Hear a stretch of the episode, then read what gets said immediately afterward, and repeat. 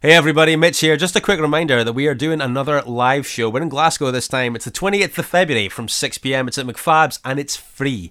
Check our social media for all the information you need. And don't worry, we'll be done in time for Lords of Chaos at Frightfest. See you there. Just a quick word of warning before we get going that the following podcast will almost certainly contain spoilers and may also contain strong language and conversations of an adult nature.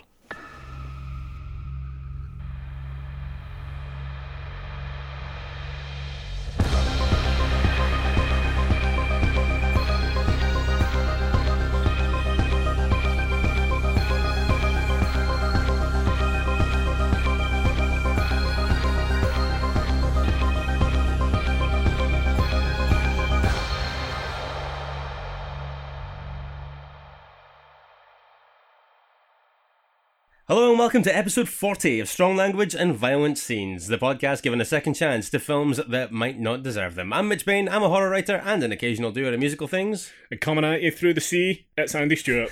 oh, very good. Yeah. And uh, joining us tonight, she is the brains behind the blog Lucy Goes to Hollywood. It's Lucy Buglis. Lucy, hello. Hi, thank you so much for having me on. I'm so excited. Thank you so much for doing this. We really appreciate you taking the time to come on and discuss a Um, film that I. We recently did an episode on Jaws the Revenge. For anyone who hasn't heard it, it's out there now. You can check it out. Mm-hmm. In that episode, I said on record that I had a lot of time for this film. I just three. I just three. Yeah, yeah, sorry, yeah. We are we are in, in- going to be talking about Jaws 3. I don't know if that's still the case. Oops.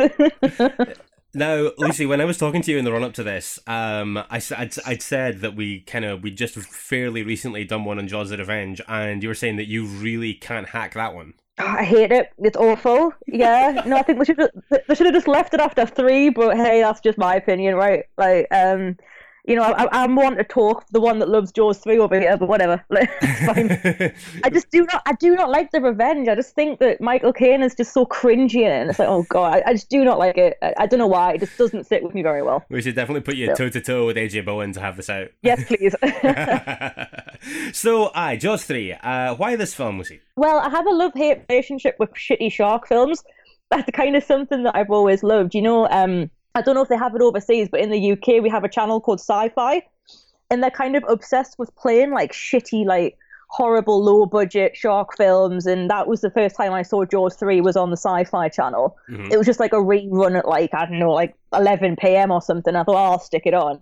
And I just thought it was hilarious. And obviously we'll get into the synopsis later, but I just had such a good time with it you know, I just it was ridiculous but also fun and I think the the hour and a half just completely flew by for me. I just thought it was a blast. I mean, you know, it's got pretty bad reviews on Rotten Tomatoes, but mm, I like it. So Pretty bad. Yeah, pretty it's bad is the way five- of putting it. yes, very, very bad. yeah, no, I just I don't know, I just I've got something in, with shark films and Jaws is no exception really. The, Okay. the shittier the better. Bring it. I've, I've got to agree with Lucy on that. It's uh, something I can't get enough of. The more heads a shark has, the more interested I am.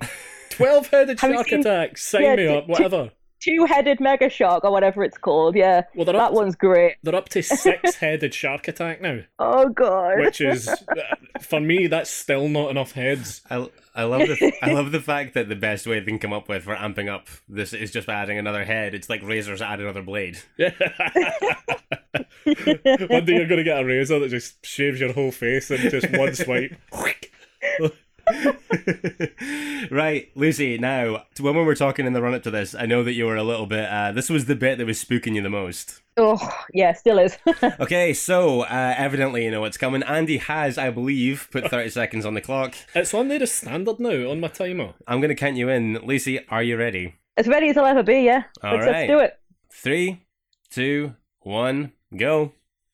Okay, the year is 1983. After a massive great white shark gets trapped in SeaWorld, the sons of Police Chief Brody have to protect customers um, from their untimely demise with hilarious results. That's the synopsis. Well, that was done uh, in, in Best I can exactly do. that was done in exactly fifteen seconds. That's Fifteen quite seconds. good. Yeah, yeah, yeah. Fantastic. That's pretty good. I like that. Uh, I think I think people come in overly cocky sometimes, and they think I've got this, no problem, and that's when they get tangled up in exposition and nonsense.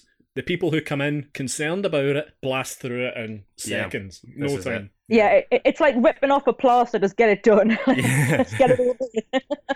I don't like though. that There's something on this that stresses our guests out so much. I know, yeah. I, well, I must admit, Lucy, when you came in with the year as 1983, I thought you were going to get a little Oh, bit yeah. too caught up in scene setting and stuff like that. I was a little bit concerned, but Yeah. uh, you powered through.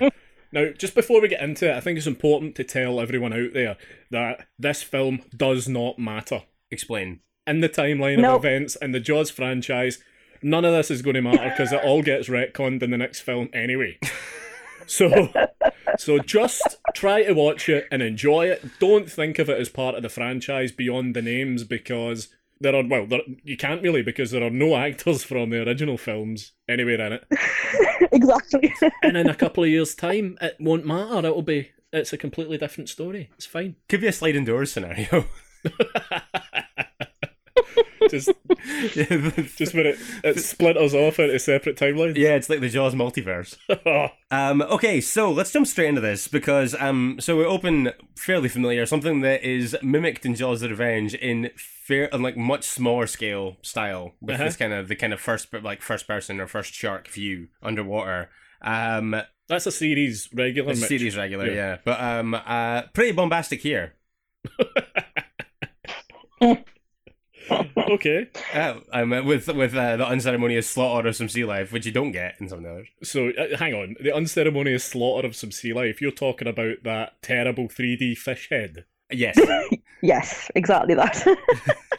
That fish head gets a lot of airtime. It is on the screen for an ungodly length of time. yeah, it's been a while since I saw it in 3D as well, but I'm sure it's a bit more like exciting in 3D. Like when it's in 2D, you're just kind of like, okay, like is it done? But bit of a weird shot that one, but uh, okay. Yeah, the fish head gets a lot of airtime. The logo for the film, it does like a biting motion.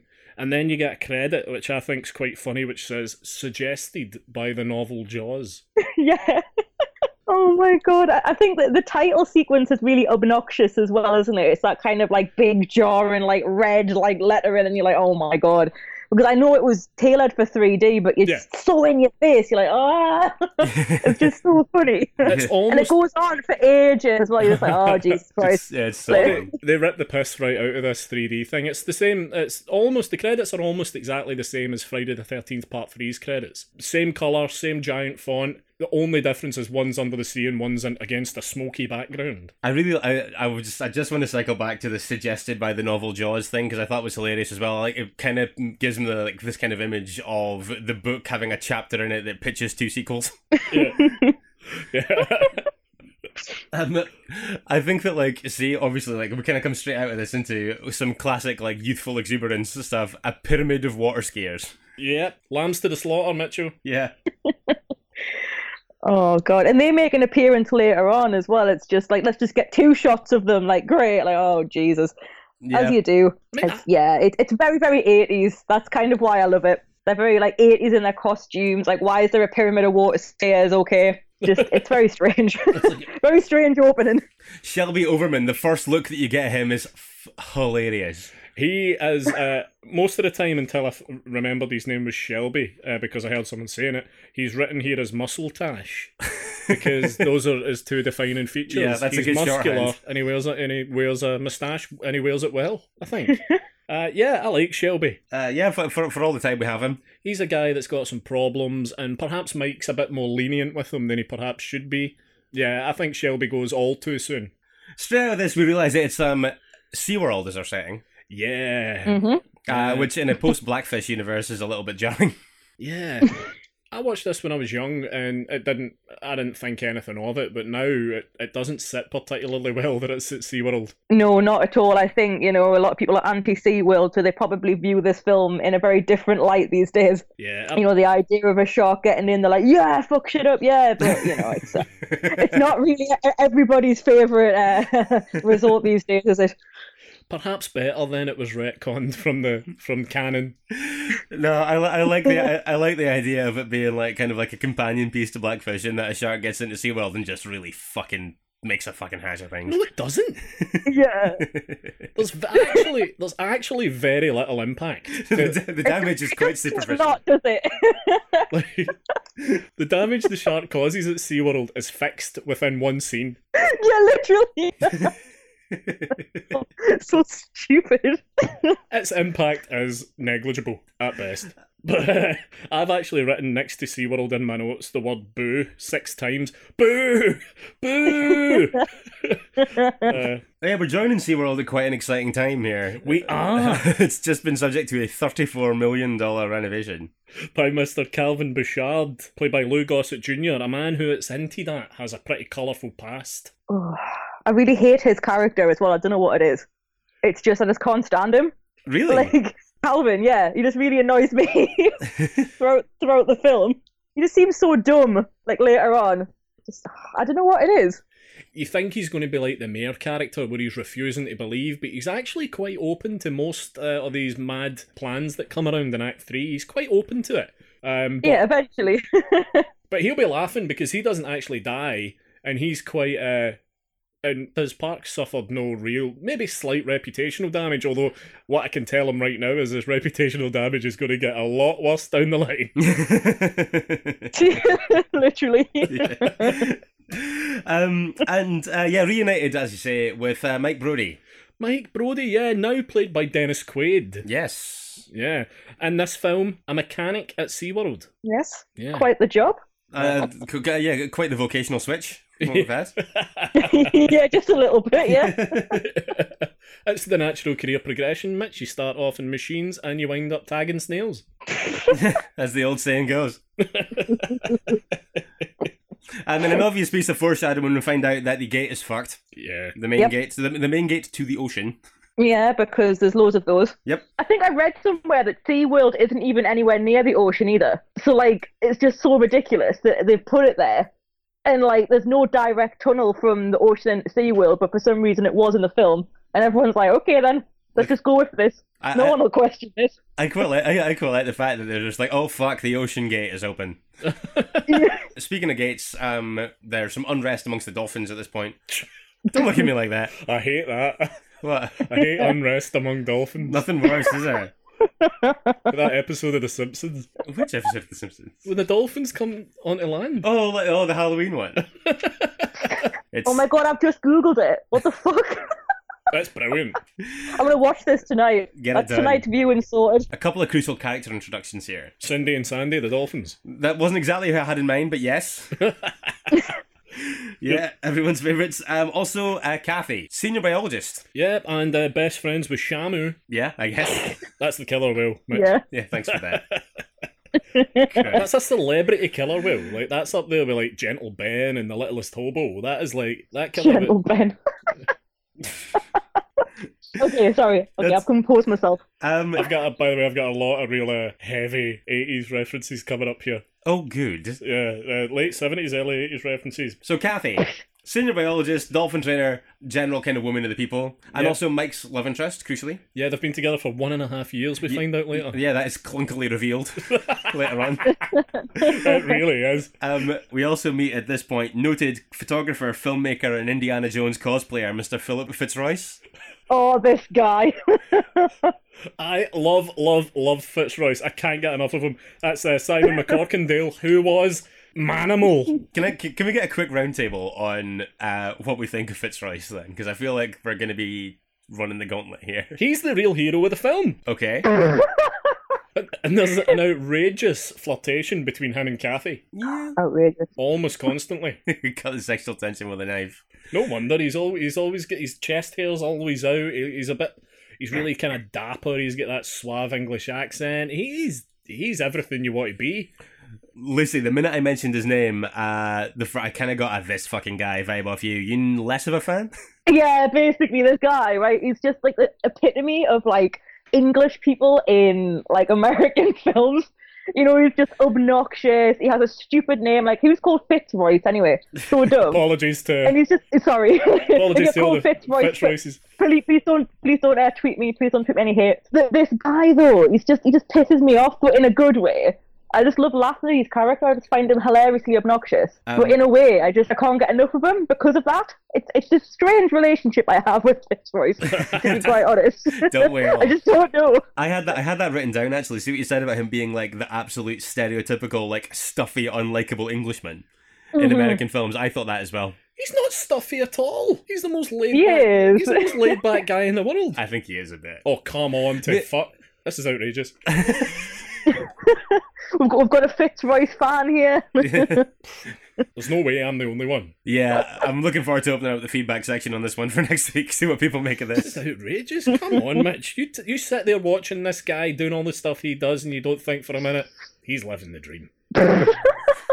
He's had quite a life. Do you know who I love? His pal Jack. Jack, I love Jack. the unsung hero of the piece. Jack, I think. I think the scene where Jack is screaming for Fitzroy Slater down the line is the saddest moment in the film. I think there's genuine unrequited love in the relationship between Jack and Fitzroy. Oh, you just made it really sad now. It's Why do you horrible. have to do that? It's horribly sad. It's horribly sad in the moment. Well, I see. I hadn't really cottoned on to the inherent sadness in this moment either until we were watching the last like little bit of it earlier on, uh-huh. and you were like, "Don't you think this is the saddest bit in the film?" I was like, "Fuck yeah, I guess it is." This is pal. Yeah. uh, Mike's brother arrives on the scene at this point. Sean dressed like a fucking cowboy, despite the fact he comes from New York, like or New York State thereabouts, wherever Martha's Vineyard is. I love the fact that they just waltzed in more stereotypes after the English stereotypes. It's like here's some cowboy stereotypes. yeah. Now you've pointed it out. I don't really understand that. yeah, yeah. Maybe you just get to a point and decide it's cowboy time, you know. Yeah, Mm. They head out for dinner after this. Uh, Mike, Kathy, and Sean. just before we move on, uh, sorry, Sean says that he's just finished his exams and he kind of reels off the litany of exam results he got. Yes. That man is conservatively 28. my, uh, my favorite thing about the sequence is when he, he describes one of his grades as a gentleman C. So a D. I thought that was- I mean, how else would you describe it? Right? Pretty normal. Yeah. Normal dialogue. yeah, I like that a lot. I'm glad that uh, you don't let that pass me by. So, uh, yeah, run about this time, before we go on to the watering hole, Yeah. uh, Shelby Overman is assigned the job of fixing the the of the gate, obviously Chekhov's gate. Yeah. Um, uh, and and a scene that I actually think is quite tense winds up being mauled by a shark, and we get another uh, protracted 3D shot, getting their money's worth out of this 3D with his floating arm. It's like one of my favorite shots. That I just love it. Yeah, It was just I don't know why it just looks so fake and stupid, but it's just great. It's just wonderful. Um, most of my favorite individual shots in this film are things that are obvious relics from when it was 3D. yeah. There's one of the shark later on as well. It just looks awful. Oh my god, we'll get to it. I think I know the one no. you mean. Yeah, yeah. I could count the awful moments of with the shark in this film on both hands. I, I- I would need both hands to count them. The shark is woeful in this film and quite funny. Yeah, it's not actually as intimidating as its predecessors, really, is it? The shark. No, no, Yeah. really. yeah, not really. Now, the shark in Jaws the Revenge comes under a lot of flack. Understandably, it looks tired, it looks lethargic. It looks like it's had a day. yeah. Um, but I'm really at pains to separate which is the worst. I don't know which film is portraying the shark in the worst light. it's a good question, actually. One thing I think that they both have in common is that you very rarely see either of them actually biting anything. Right. You know, like you like when it looks like it's supposed to be biting something, you get a strong feeling like it's just kind of headbutting it. Excuse me, Mitch. Uh, there's a moment in this where uh, uh, where Kathy is roundly grabbed by the shark, um, ragdolled. I think it's fair to say around the ocean. Grabbed. It grabs her by her uh, by her oxygen tank. Mm? That's true. That's fair. That's reasonable. So I've unravelled your argument right away. Well, okay. Um, Cheer- but Cheerfully withdrawn. but what I will say is that I still don't know which is the worst shark. I'm inclined to see The Revenge because I fucking hate that film, but like, it's probably some internal bias. Impossible for Lucy to be subjective here. Yeah, yeah, that that happens a lot. In fairness, I think you, you, you are you are probably right. The Shark of the Revenge is pretty dreadful. It is. It really is. Uh, yeah, they're out for dinner. The waitress Charlene uh, is obviously we get that she's um, a romantic interest of Shelby's. Obviously, at this point, unaware of the fact that he is dead and armless at the bottom of the ocean. Sure. So she just thinks that sh- uh, he is uh, fooling around. Direct quote with the little bitch from the souvenir stand, which, for all we know, could be a credible theory. We don't know. This is coming from somewhere. Yeah, I mean, like, yeah, that like the seeds have been planted. Presumably, some it's like sometime. Yeah. Um, I think he's got form. and then Sean excuses himself to go and play standoff, which when he said, "Oh, I'm gonna p- go play standoff," I was like, "I don't know what the rules are." And then as soon as he went over, I was like, "Oh, I see. It's people knocking each other over." What is this game? I don't know, but I want to play it. It sounds fun. It's like it looks like it looks like something that is a very risky venture for drunk people to play in a crowded pub full of glassware. yeah. As you pluck it out of the palms of your hands. Oh, Fuck. but yeah, um, he uh, captures the attention of Kelly. In Kelly, the yeah, same- L- Leah Thompson, just before Finding Fame and Back to the Future, and before fucking it all up uh, on Howard the Duck, before finding it again with Caroline in the City. a roller coaster of a career. It is a roller coaster of a career, I would say. Um, I find her absolutely adorable. I also, I always have. we get some quality un- um, unnecessary exposition when they're back at the table because this is the point where um, they sit back down with uh, Kathy and with Mike Yeah, and just completely apropos nothing. He's like, they've been together for a year and a half. it's important um to to kind of flesh this out, but I'm not sure that Sean was the right character to deliver this uh, bombshell. Really, is what it is. It's yeah, I mean it's it's handy for us to know, but I think that the the way it's delivered is pretty weird. Yeah. it's a bit strange. All of Like, you need to know that it's a serious relationship. It just has to be shoved in there somewhere. Like, okay, that is they haven't true. been together for a week, guys. It's a year and a half. This is some serious shit. Serious Come business. on.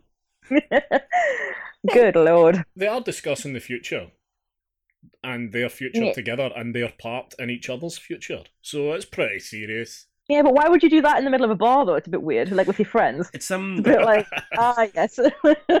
this film is littered with them having really poorly timed conversations about the future. yeah. Because I think that right in the middle of the like absolute chaos of the third act, uh, everyone's racing around, people are dying, and she's like, "You know what? I think I'm going to come to Venezuela." she thought she was going to die. She didn't fucking mean that. That was just that was just a, a, just to relax them, chill them out, give them one last good fucking thought before one of the one or both of them die. Uh, it was so transparent to me that she had no. Then when she survives at the end, she's like, "Fuck, I'm going to Venezuela." Yeah, I quite like her character, but you're right about poorly timed like conversations and stuff. It's like, can this wait till the shark's like dead? Like, come on now. yeah, We'll talk about this later. Like, it's fine. Um, yeah, I, I quite like her character as well. Um, a little, a little bit ahead of the curve in terms of kind of like a kind of like strong, fe- like strong female lead. You see it earlier on, kind of like asserting herself with Philip Oh yeah, when he's like, Yeah. "Oh, can I talk to someone that's like senior?" And she's like, "Well, I'm the senior biologist," and he's like, "Oh, fuck." Yeah, yeah, I love that line. It's like, damn, that's such a good line. Love her. see just before she we gets to just like piss about with dolphins. It's like amazing. What a job. I'd love that. see just before we move away from the bar, there's a bit I fucking hate oh, go on. when uh, the waitress comes back over and asks them who's paying the bill, and uh, she, oh She yeah. goes, uh, "Who's paying?" And they all point at each other, and it's just I was like, "Oh, fuck off!" Like, I stop. was like, "I get fucked." it's so funny that you should, that you saw that because I looked at it and totally I picked it up totally differently. I just saw everyone pointing and thought they were all pointing at Kathy, which is much worse. no, they all point at each other. oh, that's, oh, yeah, that's pretty lame. Like, there's no way you could put that was all, that that was choreographed within an inch of its fucking life on the set. Uh, that took take after take after take. I promise you. I feel quite bad for reading it wrong. um, they all kind of t- they all kind of take off out of the bar at this point, and I think that it's really funny that um, so obviously Sean and Kelly Yeah. Mhm.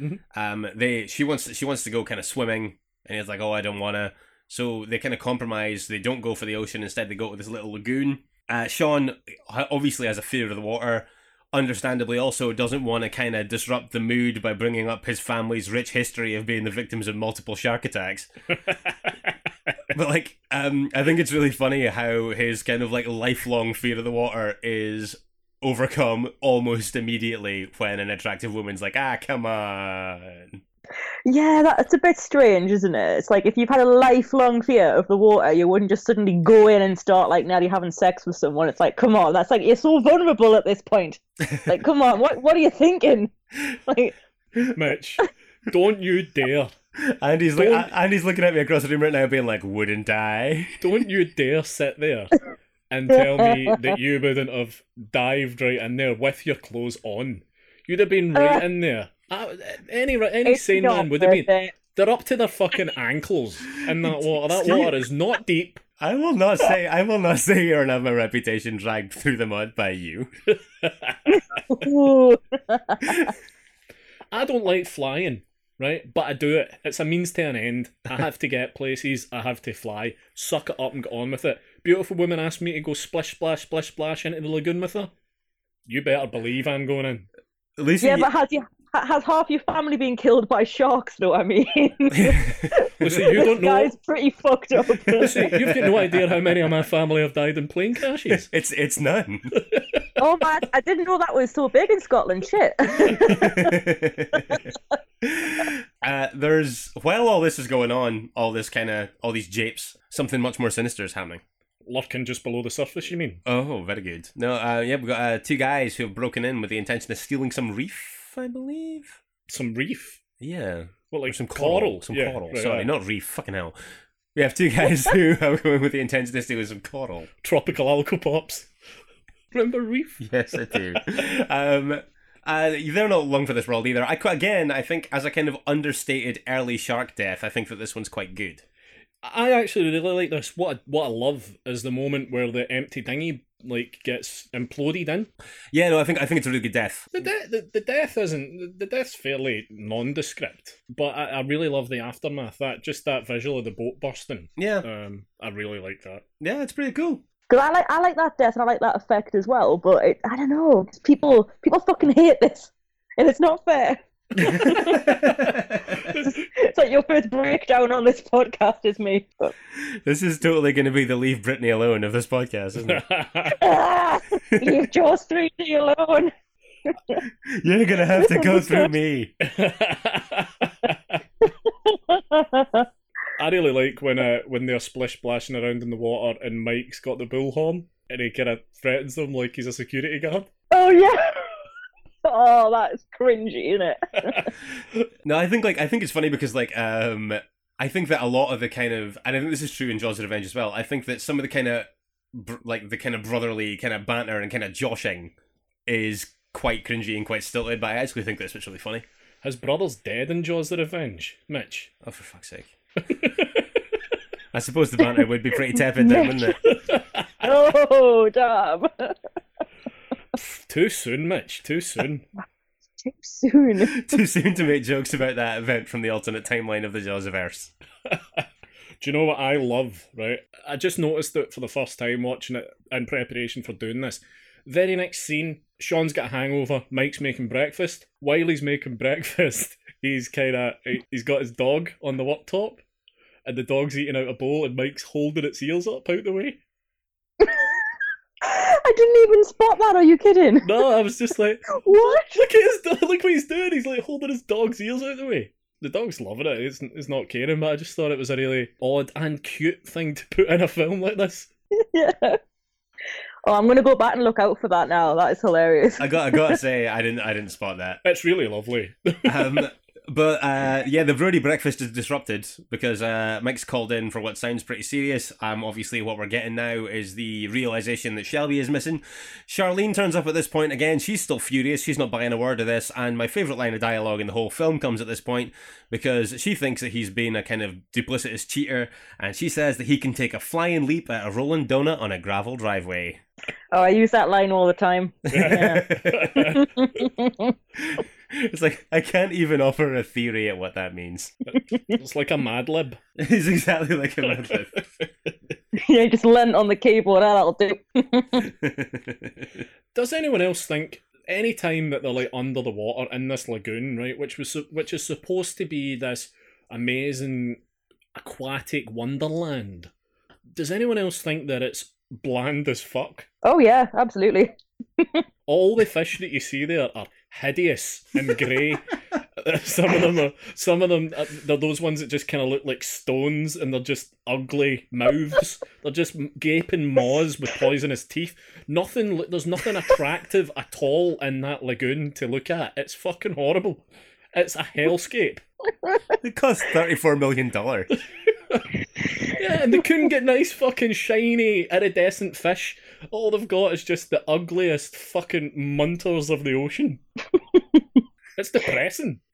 Furious. You do get some incredible CG here as a submer- as when the submersible goes in search of Shelby. Yeah, Um, yeah. Because um, I'm not gonna lie, like at this point, Lucy, I'd forgotten that this was originally in 3D. Um, I was sufficiently swept up in the film that I'd forgotten that it was actually CAD Jaws 3D. Right. Um, Yeah. uh, so when we were underwater and you saw that, I was like, Jesus, this looks fucking dreadful. And then I remembered again that obviously these are kind of like uh, 3D transfers that were never designed to be viewed this way. yeah, literally, this looks so shit. I'm glad they look the way they do. I, It makes the film though. You need it. I, I totally agree. I think I think it makes I think it amps up the charm in those scenes massively. We have an extremely close encounter with the shark at this point, and then Lucy, our favourite character, Bouchard, is called to the scene. I think that like what the problem is with this guy is that he's kind of like got all the money and none of the like brains. Yeah. What's going on here? He's always like that. Hey, you come come over here. Where you going? Come here. That's what he says all the He, uh, I, I mean, he's he's a businessman first and foremost, Mitch. This is an inconvenience he could do without, frankly. And as just the same as we're coming on to July the Fourth weekend on Amity Island, he's concerned about opening weekend here at SeaWorld for the Undersea Kingdom. He's I love how you've called it an inconvenience. Yeah, a guy dying is totally inconvenient. Yeah, really. Yeah, it's like yeah, B- Bouchard's truly the victim here. Did, did you notice? Yeah. Anytime the shark's on screen, right, because they know the shark looks fucking dreadful. So what they do is they intersperse it with stock footage of great white sharks. Um, but they're they're, they're madly sped up. The, the footage of the sharks is sped up to a degree that is laughable. See, you always spot these things, and I don't. Oh my god, watch it again if you if you can be bothered. Um, but uh, yeah, this this stock footage of the sharks, I just kept going. That shark doesn't move anywhere near that quickly. Yeah, I didn't spot that either. I must admit, I'm gonna have to go and like look out for that again. I'm Well- starting to think I'm the only one who watched this. No, I'm just not that quite that observant, unfortunately. yeah, no, same, same. I think that the conversation that happens around this time when they're kind of addressing what's going on is really funny because, like, see, like Fitzroy says that um, killing a shark on the premises would be great publicity, right. which I think is wild because I think that killing a shark on the like having to kill a shark on the premises would be a damning indictment of the company's lax approach to security. It would also it wouldn't. yeah, reflect- literally, it's like uh, it's like what's wrong with you? Like stop. Yeah, it's like what, what we need to do is kill it on the premises. and then what we need to do is get the fuck out of here with a minimum of fuss. just shoo, shoo, back into the sea. It also wouldn't reflect particularly well on the practices of SeaWorld. No. Wow. Yeah. It's, it's, it's an excellent point. On the surface, certainly their uh, their whole ethos is about uh, educating and kind of using animals as spectacle. I think to blast one into smithereens with hand grenades, which which is the the proposal here. Um, wouldn't look that that great. Um, Mike Brody actually refers to sharks here as murderers. That seems like Yeah, I mean, profiling. I mean they are. But murder, impli- murder implies uh, implies drive and forethought. Um, when sharks are creatures of pure instinct, Mitch. Yeah. Okay. So you think that you think that they uh they lack the kind of uh the mental element. The shark's not like it's not act. uh, Obviously, in Jaws: The Revenge, there is an element of perhaps murderousness towards the in the shark's intentions, but not uh, I- Well, uh, I when the wouldn't shark say follows her to the Bahamas, yeah, I think that that's a little different. one eye on the plane. yeah, I think they're more motiveless here. Uh, yeah, I, I, I think murderers is a little bit is a little bit harsh. Um, I also think that it's um it's equally irresponsible. They like obviously they decide that they don't want to blow it up, which I think is better for everyone. And what they settle on instead is um tranquilizing it and keeping it as an attraction. and kind of uh, nursing it back to health, which I, I I think also feels kind of cynical. Oh man, like these guys need to watch Jurassic Park. Do you know what happens when you do stuff like this? Have you learned nothing? um, Oh, it's just it's just such a ridiculous decision though. But it's my favorite decision in the entire film. It's just fucking hilarious that they thought it was a good idea. Everything about how they handle this shark is preposterous. Uh, Um, Yeah. Especially, see when they've got it in that little tiny tank, um, when the tank that it sadly passes in, yes, that water is about two feet deep. yes, People are like all around this tank and can like dip their hands in. This company is a fucking shambles. it cares not a jot about about any. uh, This is all about the, the almighty buck. yes. None Yeah. of this in any way is safe. I'd love to see the risk assessment for that tank. I think it would make for pretty fucking grim reading. I think. I have to touch on this. Um, so obviously they do eventually, like you say, they um they subdue the shark, they take it back, they keep it. And um, fairly early on, when we're getting intro like introduced to the shark, if you like, Kathy says, "Oh, don't do anything that's going to traumatize him." It's like they've already harpooned him with a tranquilizer and d- dragged him from his natural habitat and stirred him in a tiny holding pen. It's like, what else? Can, like, how much worse can it be? I think And it- it's just it's, it's that guy that just jumps in as well. It's like, what are you doing? Get out! what, what if it comes to you and like kills you? Are you stupid? yeah, It's just like these characters though. Like, oh, That's an altruistic move that I've got a lot of time for. Um, when they jump in to save the shark or to attempt to save the shark, I've got a lot of time for them doing that. yeah. I think it bears mentioning that the only reason that the shark ends up in a tank that small It's Calvin Bouchard. is Calvin Bouchard. Bring the shark over Like, here. Damn you, Bouchard. Stick the shark in here. this is gonna end up, this is gonna come out like seventy percent you doing Luke Gossett Jr. impersonations. Spot on though. I don't know if it's racist. Well, I guess we'll find out soon enough, won't we? Too late now. um, first look at the underwater tunnels uh, at this point, which seem to be a mixture of nautical trivia and haunted house props. yeah, yeah, yeah, yeah. It's the it's the Jonah and the whale exhibit. Yes, yeah, yeah. Yeah. Which inexplicably has people getting grabbed by tentacles. yeah, I've never understood that. Uh, Bouchard's decision, like I say, backfires instantly. We lose the shark. This is kind of obviously a precursor to the fact that there is a much larger shark lurking. Uh huh. I, I, I kind of like the misdirect of this. Oh yeah, yeah, sure. Um, Shelby Yeah. Overman uh, turns up here. Yes, Mm-hmm. Lucy, the reveal of Shelby's body and how it happens. I laugh so hard every time I see this. So, uh, the Oh, little girl, fuck. little girl in the Undersea Kingdom, peering through a porthole, um, Yep. and Shelby's body f- hoves into view. He appears to have had all his skin sucked off. He has one bulbous eye. Um, this obviously causes a bit of a panic, and one little girl winds up with her face pressed right against Shelby's, and she screams and screams and screams, and it's very funny. oh, it shouldn't be funny though. It's just it's just so bad. It's it's pretty special. Andy, I wanted your take on this. You deal more in practical effects than any of the rest of us. Yeah, sure, yes. uh-huh. Um, so uh, we have here the uh, now kind of like fairly weather beaten body of Shelby. Yeah. mhm. From a filmmaker's perspective, how does this look to you? Because I really don't know. Waxy, plasticky. Mhm. Uh, when he, when you get the, the reveal of the full torso and you see the musculature and stuff, I've got a fair bit of time for that. Okay. Um, but on the whole, not the best. Kathy connects the dots pretty quickly about what's going on here. Yeah, well, yeah, yeah. Because she's the smart one, Mitch. Yeah, dropping some senior biologist knowledge bombs. Uh, the, de- the dead shark's a baby. Shelby was killed by its mother, who is presumably now consumed with a bloodthirsty uh, lust for vengeance.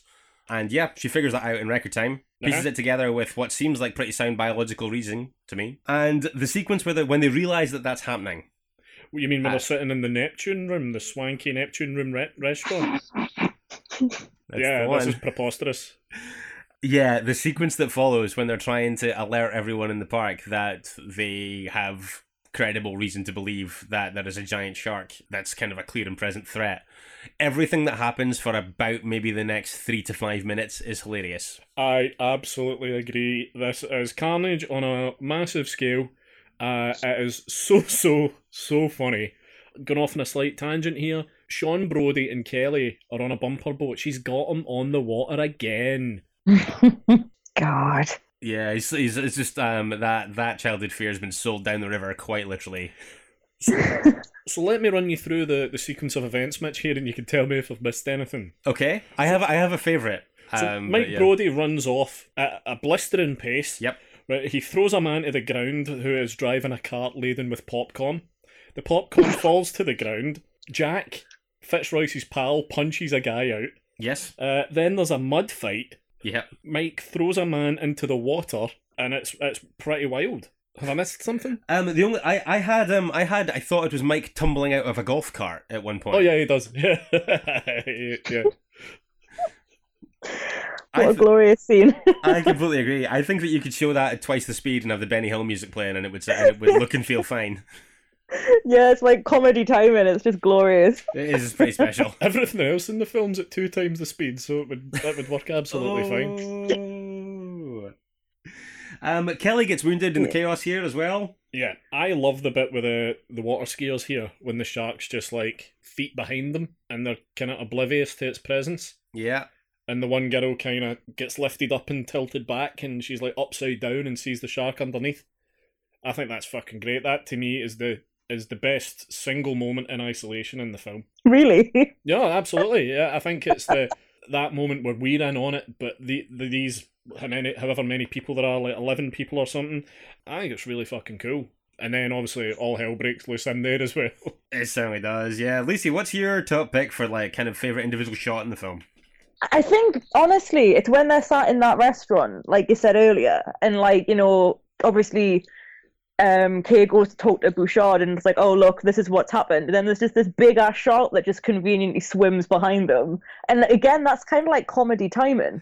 You know, it's like, oh, I don't believe this, I don't believe this, and suddenly a big fucking shark, and it's like, oh my god, and then, ev- and then everyone just loses it, and it's like, oh, so you're right then. It's just hilarious. I just love that moment. I Yeah. could watch it like over and over again. I think I think there's um uh there's a decent amount of like uh, a lot of the film's best work, whether it means to be or not, is kind of comedic. yeah. mhm. Yeah, exactly. I, I kind of go I like I I kind of hum and hey about how much of it's intentional, how much of it isn't. yeah, I- I'd like to know. Actually, I would. If I could ask the director one question, it would be that. Yeah, How much of it was supposed to be funny, and how much of it were you trying to go for like sort of serious thriller element? Because there I- wasn't a lot of that really. I have a little bit of an answer uh, to that. Oh, yeah. Th this film was originally conceived as a spoof. oh, And then they they, Ah. pat, they so they are, were originally going to go super comedy on on it. I like air Um, like airplane with a shark. I would watch that. um, but yeah, they they padded out. They tried to pad out the action and horror elements of it a little bit more. But yeah, it was originally extremely comical, and I think some of that stuff's hung around here. And I think this scene in particular, like you're saying, the Benny Hill scene, Mitch, um, very much uh, falls under that. Yeah, I think that, that that actually explains a lot. Yeah, because there is a guy takes a pratfall into a mud pit. yeah, that is that is pretty much exactly how that goes down. See, um, although I think Lizzie, I think that how the next bit is set up is pretty good. I think that like um, obviously the shark kind of rams the tunnel, the water crashes in, everybody has to act pretty fast. Um, Mhm. Bouchard's not around, so for once somebody makes a good decision. Uh, they lock down the doors, and what you've got is the kind of the uh, the tourists that are kind of marooned in there, in like that are kind of in this. They're temporarily kind of trapped in a little room with the water rising. I think that like in terms of because like say, I mean, I think that the film deals in comedy quite heavily, but I think that for a kind of tension moment, that's one of the better ones. Yeah, no, I, I agree. I mean, i- it is kind of funny in the sense where she's like, it's not going to rise any higher, blah, blah, blah. And it's get- kind of like cringy dialogue. But that aside, it is probably one of the most intense sort of scenes in the entire film, actually. You know, and it- you know, I, I, I'm, I don't like closed, like closed off kind of tight spaces. So for me, that is like my idea of hell. Mhm. Like nobody would want to be in that anyway. Yeah, But I mean, like, yeah, watching that, I'm like, oh, I don't like that. Doesn't make me feel very nice. Yeah, I not great. absolutely agree. To me, that's the biggest slice of nightmare fuel in the whole film. Um, Mm-hmm. And I don't feel actually that the plight of these people is played as much as it should have been. To me, that could have been like the central, the, the kind of central event in the whole film. Mhm. Um, trying to rescue these people with this marauding shark. That to me works far better than what the film actually is. Um, some unbelievable extra work down here though, uh, under the sea from these uh, trapped people. Yeah, this is more eagle-eyed stuff from you. I didn't clock this until you pointed out to me. Uh, Lucy, Do you, did you spot anything to do with the extra that looks a little bit like Matthew McConaughey, who's in the sh- the center of the frame quite a lot, with a purple checked shirt? No. He's fucking Absolutely not, hilarious. no. He's hilarious. Like he he has panicked down to a T. He might actually think that he's in this predicament. Oh my god.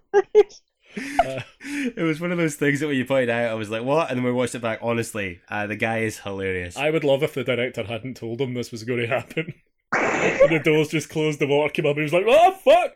Uh, he's like, oh shit. He steals the scene in a way that I find absolutely wonderful. I love when an extra just takes over. Like the guy with the red hair in Ghostbusters who's like, Ghostbusters, yeah, alright.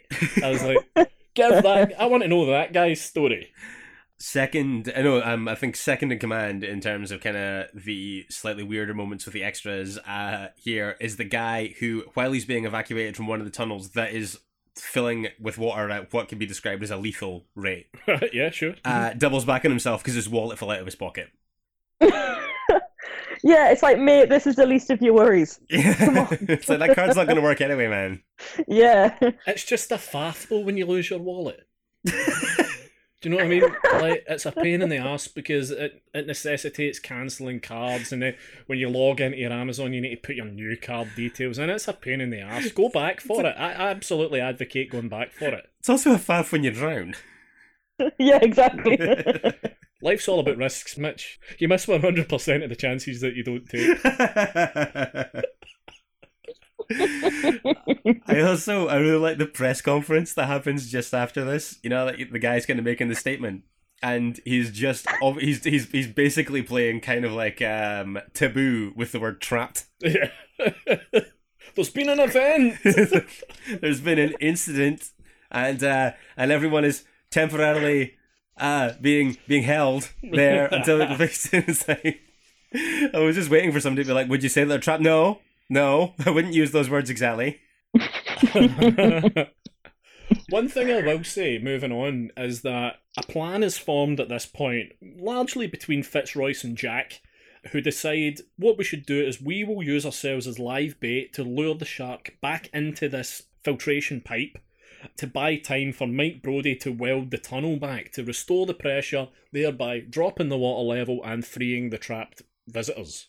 One thing I will say, this plan goes surprisingly well. Almost flawless until the point that Philip Fitzroyce is eaten. Yeah, I think I, I I think that like considering how elaborate it sounds at the planning stage, Mhm. it goes off extremely smoothly, like you say, with the exception of uh, Fitzroyce being eaten. Do you think it was kind of predictable that Fitzroyce was going to die though? Because you know he was sort of you know positioned as you know the kind of stereotypical semi-evil British guy. I kind of saw his death coming the first time I watched this. It's inevitable. I did too, uh, and I and I'll say Yeah. I'll say that I agree with you. Um, but what I would have absolutely loved is for him to emerge from the shark's mouth later and and just be like kind of you know that kind of James Bond way where he's like all his clothes are still dry. And just be like, Yeah. well, I've had some scrapes in my time, but like, I just have some quirky one-liner, some little non sequitur. But sadly, no. He um is eaten by a shark, um, yet he starts bleeding when it's when he's in its gullet. Like he manages to completely avoid any kind of mastication, but starts bleeding furiously the minute he hits the shark's gullet. That is quite strange. Chekhov's hand grenade, though. Chekhov's hand grenades. Yeah. Pulling in hard towards the end of this, and I was not prepared for quite how spectacular um, the death of the shark was going to be. Isn't it brilliant? so funny. Those special effects though, it's just gorgeous. just before we get to we get to the the, the, the kind of final scene in the, the kind of control room, I need to touch on the shark's escape. The shark uses its tail somehow to break metal bars or break a metal lock. Yep. Um, pretty strong stuff. Yep, yep. Um, at which point the shark is beset by the dolphins. yes. And this scene, more than any, I would say, shows the limitation of the shark because it just sits there immobile, roaring again. By the way, Jaws of Revenge comes under a lot comes under a lot of flack for the shark roaring. It's doing it here. It's growling. It's roaring. It's mumbling. But here, these these dolphins are bashing against this giant foam shark and it is doing nothing to defend itself. It's not swimming away, it's not thrashing, it's not attacking. It sits there immobile and it is sad. It's saddening. Do you think it's just a shell of its former self? It- it- it's like it's already given up. Oh man, I mean those dolphins are pretty badass though. They're not scared of anything. Yeah, you're getting stuck I mean, right it's in. just a- I think they pretty quickly read the threat as pretty unthreatening.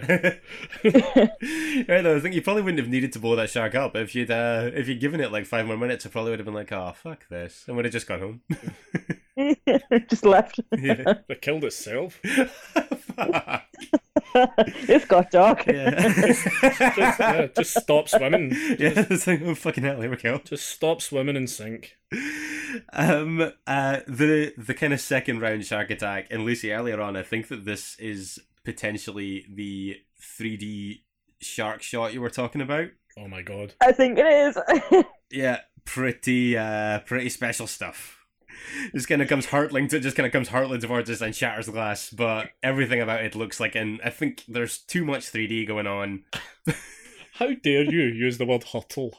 that That shark it moves at a snail's pace. It, it is not moving its tail. It is not propelling itself in any way, shape, or form through the wa- through the, the water. It is gliding, immobile again, static, rigid, until the moment that it bizarrely smiles. Yeah, if it was um, comparable to any creature of the deep, it- it's moving more like an iceberg at this point, isn't it? Icebergs have more personality. oh shit! oh man. This is the worst. The, the worst CG moment in the film because at least the other ones are things that are supposed to be immobile largely, like the floating arm largely immobile, the the bitten off fish head largely immobile, although it's kind of opening and closing its mouth. All of it's still more believable than this final shot of the shark, which should be this should be a big fucking spectacle. I think that it's the poss- possibly is the worst CG moment, but in turn the best moment of the film. Oh, I don't know. I don't know how you can say that. Y- you would call it the best. Wow. That's about. I mean, like it's the it's the one that made me laugh the hardest. I don't know. Oh nice. Yeah, maybe may- maybe that and best are not the same, but yeah. Yeah, that's that's fair. Um, but yeah, ultimately, like I said, the, the shark unceremoniously detonated. I- You've skipped the machinate, the, the the how this happens quite dramatically, Mitch. Oh, of course, there's there's there's uh, yeah, there's the struggle. Yeah. A struggle ensues. The shark smashes its way into the, the control room, and Bouchard beats a hasty retreat. Pretty much just leaves Mike and Kathy down there to well they've got they've got diving gear on so that, that that's a blessing, um but yeah Mike uh, takes it upon himself to use a hook to hook the pin from the grenade that Fitzroyce is holding, Yeah, hoping beyond hope that rigor mortis is set in sufficiently that that wouldn't just be wrenched from his hands or that his death grip is so insanely tight um, that it provides sufficient support for the hand grenade that the pin could be easily dislodged. not to pick, not to pick holes in the film. like I said, I don't think the physics of this moment were ever designed to be examined this closely.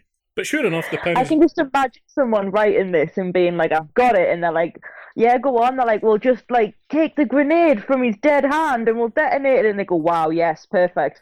You just think, fuck, who thought of this? You know what I mean? of all the ways to kill the shark, it's like, that's it. That is the way. I think they probably got to so many rewrites of this script that they were like, "Fuck it, yeah, that'll do. Yeah, Yeah, exactly. that'll do. Get in the swimming pool and get it filmed." Yeah, there's Uh, just, and wh- while all this is going on, the shark is just languidly thrashing from side to side. Like, it is complete disinterest on the shark's part at this point. And uh, the, uh, quite frankly, the explosion's a blessing. the explosion's pretty. Uh, the cl- explosion's pretty spectacular. Except for the 3D inverted commas jaws, Jaws. that fill the screen. Fuck off. The, ja- the the actual shark jaws are on screen for so long. Oh my god. Yeah. Do you think there was an element of padding out runtime involved here? Probably. Yeah. I mean, like, uh, but from the rewrites, maybe I think as well. But like, I think uh, in general, uh, yeah, I would say this struggle feels pretty protracted. I feel like this is something that takes maybe a quarter of an hour that could have been wrapped up in five. Yeah. Oh man, I think the last 30 minutes of this film move at a hell of a clip. You think? Yeah, I suppose it's pretty brisk. Once once we kind of get the, uh, the like the Mister Egg, we realize it's a bigger shark. I think the gear shift happens with the Benny Hill stuff. But like I say, the plan unfolds perfectly. There's never a moment where it falls down. Do you know what I mean? Where they're like, where they have to reset and reconfigure and try to figure out another way to kind of overcome this. Yeah, there's no recalibration moment. No, at any it, point, it is there? all just goes without a hitch to the point that everything from the towards the end just flies through perfectly. Like everything works out absolutely perfectly right to the end. it's pretty remarkable, really. Yeah. Uh, and then we get rewarded with a very idyllic final scene. it's so funny. Do we? Well, they get rewarded with a very idyllic final scene. Uh, Lucy, oh, this is an unbelievably cheesy final scene to this film. I think um, Oh, I I love it. The dolphins. when you get this kind of moment of panic when they're like, "What happened to Cindy and Sandy?" Yeah, well, one of them earlier looks like it gets munched. Yeah, There is an uh, there is a, a a fairly valid worry for at least one of the dolphins. yeah, the stakes have never been higher. Yeah. So worried about that dolphin. It's like my favorite character. It's like, come on, you can do it. and sure enough, but there they both are. And And they everyone, jump out the water, and it's so beautiful. and, it, it- and it ends on a freeze frame. Ugh. Oh god. I, I could I, I, I, I, I could hear you groaning from behind me. So let's break this down. From this point on, presumably they go to Venezuela, and uh, their relationship crumbles like Rivita shortly afterwards. Because she never wanted to go to Venezuela. she She's never looking- wants. She has her own life to lead. Mike then relocates to the Bahamas Uh, yeah. into an entirely different job and face. Uh, I see where this is going. Continue. and then we're into Jaws four. Uh, We are. Yeah. Okay. Okay, that makes sense. Yeah. That that makes sense. Let's go with that. Yeah. Yeah. Um, an end of a relationship and expensive reconstructive surgery. Yep. Works for me. And Nailed um, it. And yeah, well now we've uh, now we've joined the universes and the timelines. We're done. Lucy, you're helping us put together a kind of subset of Jaws films now. Um, Yeah. I think we're really at the end of it though, because Jaws two is pretty good, and Jaws is Amazing. one of the best films ever made. Yeah, I think that if we're going to continue the shark film thing, then we definitely need to move away from this franchise. Oh man, there are there are so many we could do. Yeah, they So are we, need, we need to plentiful. talk about sharks with lots of heads. That, Yep. That's the next one on your list. Or, Yeah. or that time there was a shark in Venice with one of the Baldwin brothers. What? Shark in Venice. Shark in Venice. Aye. Oh man, you're missing out. I did. in the in the pantheon of ridiculous shark films, that sounds particularly good Yeah. slash bad. I think there's one called Sharksorcist as well. Yeah, there is. Yeah, yeah. Oh, the shark. It's actually Shark Exorcist, Mitch. Sorry. That's fair. I My should attempt say. at joining them together is pretty clumsy. But then you've got Jurassic Shark, you've got Ghost Shark, you've got House Shark, you've got Sand Sharks, you've got me- oh my obvi- god, Hound Shark! Yeah, it's you've- so good. you've got mega, obviously n- numerous mega shark. You've got multiple headed shark attacks. Yes. You, you obviously have your sadly ending now Sharknado, Yeah. Sky Um, sharks. Sky Sharks. Yeah, sure. Yeah. Um, the possibilities are endless, really. Uh, the shark is uh, the ultimate cinematic bad guy. Uh, yeah, that's fair. Lucy, uh, this was this was a good pick in the t- in the sense that there was a hell of a lot to unpack. Yeah, there was. Um, I've come out the other side, and I still don't know where I am with this. I am willing to admit that of the latter Jaws sequels, this is the better film. I would say potentially I had more fun with Jaws: The Revenge, saying nothing of the quality of either. Yeah, no, fair enough. I think you know I'm under no illusion that you know people absolutely hate Jaws three, but I just think if you want a good afternoon's entertainment and just want to laugh and take the piss out of it, this is the film for you. Honestly, you know it's just it's so funny, and that's partially why I love it so much. It's got that charm, that charm to it. I, I definitely, I definitely get that, and I do think that the film actually does a fair amount of stuff right, but Mm. um, story wise, it's just a bit of a mess how they they kind of get from A to B. Um, but let me lay it out for you here. One more. Uh, I did say that I thought this film, uh, I, I had a lot of time for it. I definitely feel like it slipped to the bottom of the four Jaws films for me Oh, man. that's not to say I didn't have a good time watching it. Yeah, I think I need to side with AJ on this. That I think uh, overall, Jaws the Revenge, while while the shark definitely needs put down by that point, uh, I actually film think that the film does way more right than this.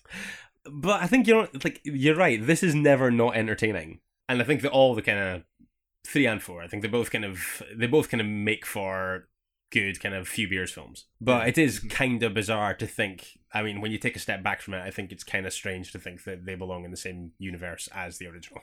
I mean, the Mhm. second one obviously works fine, follows on same family, a lot of the same actors. Obviously, you've still got Roy Scheider in there. He said he absolutely would not come back and do this, so he filled filled his calendar to the point that they could not get him. Really? Yep, so he wouldn't be swayed into doing it. He filled his calendar so busy with work that he could just go like, "I'm not free for years." so he he was fucking having none of it. Um, yeah, it's uh, like I say, it's it kind of stands as a bit of an anomaly because it is completely glossed over and uh, like retconned in the next one. Um, and I think for that reason alone, it demands a little bit of love because because it is overlooked. But don't go into it expecting a good film because it's actually not a very good film. Which I think this is basically kind of why you brought it to the table. I think. Yeah, no, I just it's just fun, you know. I just I, I endorse shitty shark films. It's like my favorite like subgenre of films at this point. Lucy, before we wrap up, you want to take a sec to uh, talk about the blog, Lucy Goes to Hollywood, Uh, yeah, yeah, sure. And the Um, podcast. and the podcast, yeah, which is inbound, I believe. yeah, yeah. I've re- just recorded my first episode, which is pretty exciting. I recorded that a few days ago. Um, it needs work, you know. Obviously, I'm a bit of a novice, but I'm having fun playing around with that anyway. Uh, the first episode is uh, discussing the Bohemian Rhapsody controversy, which I'm sure will be fun. oh yeah. and I'm Mhm. hoping that's well received. So, talking about that and the the blog, yeah, just um, collaborating with lots of people, getting reviews out, doing lots of re- reviews for Jump Cut, that kind of thing. Uh-huh. I tend to just dabble in everything at this point. You know, it's uh, I don't really tend to focus on one genre. I kind of just jump around, which is it's suiting me just fine though. I like it. And uh, if everyone, if anyone's looking to keep up with that, uh, where can they? Yeah, so um, on Twitter at LGTH blog and on Instagram at LGTH blog as well. Cool, Lucy. Thanks a lot. Lucy, thank you so much for Yeah, doing thank this. you so And, much. uh, yeah, had a blast. yeah, yeah. A little bit disappointed that Jaws three didn't live up to my, my recollection of it, but uh, I'm so Yeah. glad to have revisited it again, and I now have all my ducks in a row about uh, the franchise. Lucy, all the best. So I think the door probably closing on the Jaws sequels for us. I think it has to. I don't. I don't see how it how it can't. Yeah. Um, but big thank you to Lucy from Lucy Goes to Hollywood. Yes, indeed. Thanks, Lucy. Stopping by and talking Jaws 3 with us. Um, and, well, I suppose we're out. Yeah, Once yeah, again. yep. We go back beneath the waves for the time being. But not for long. It's never for that long. That's true. We will be back on Monday, of course, with another minisode for your delectation. Minisode 40. Christ. I know. Yeah. And Uh, needless to say, we will have all the usual stuff. We'll be talking about what we've been watching. We'll be taking a look at my progress through the Shockwaves 100. If there is any. If, ah, there'll be some. I'm doing my best. Uh, we'll be taking a look at your feedback. We will, of course, be playing Mitch's Bitches.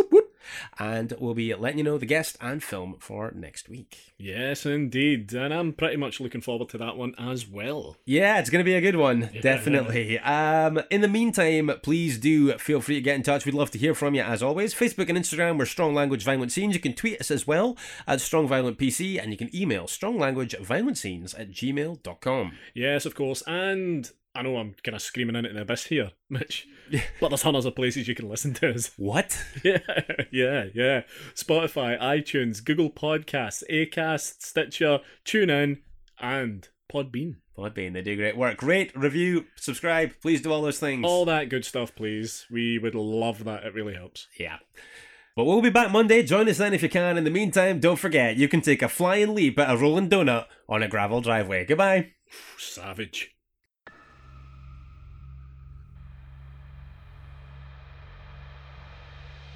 You've been listening to Strong Language and Violent Scenes with Andy Stewart and Mitch Bain. Strong Language and Violent Scenes theme by Mitch Bain, production and artwork by Andy Stewart. Find us on Stitcher, iTunes, Spotify, Google Podcasts, and Podbean.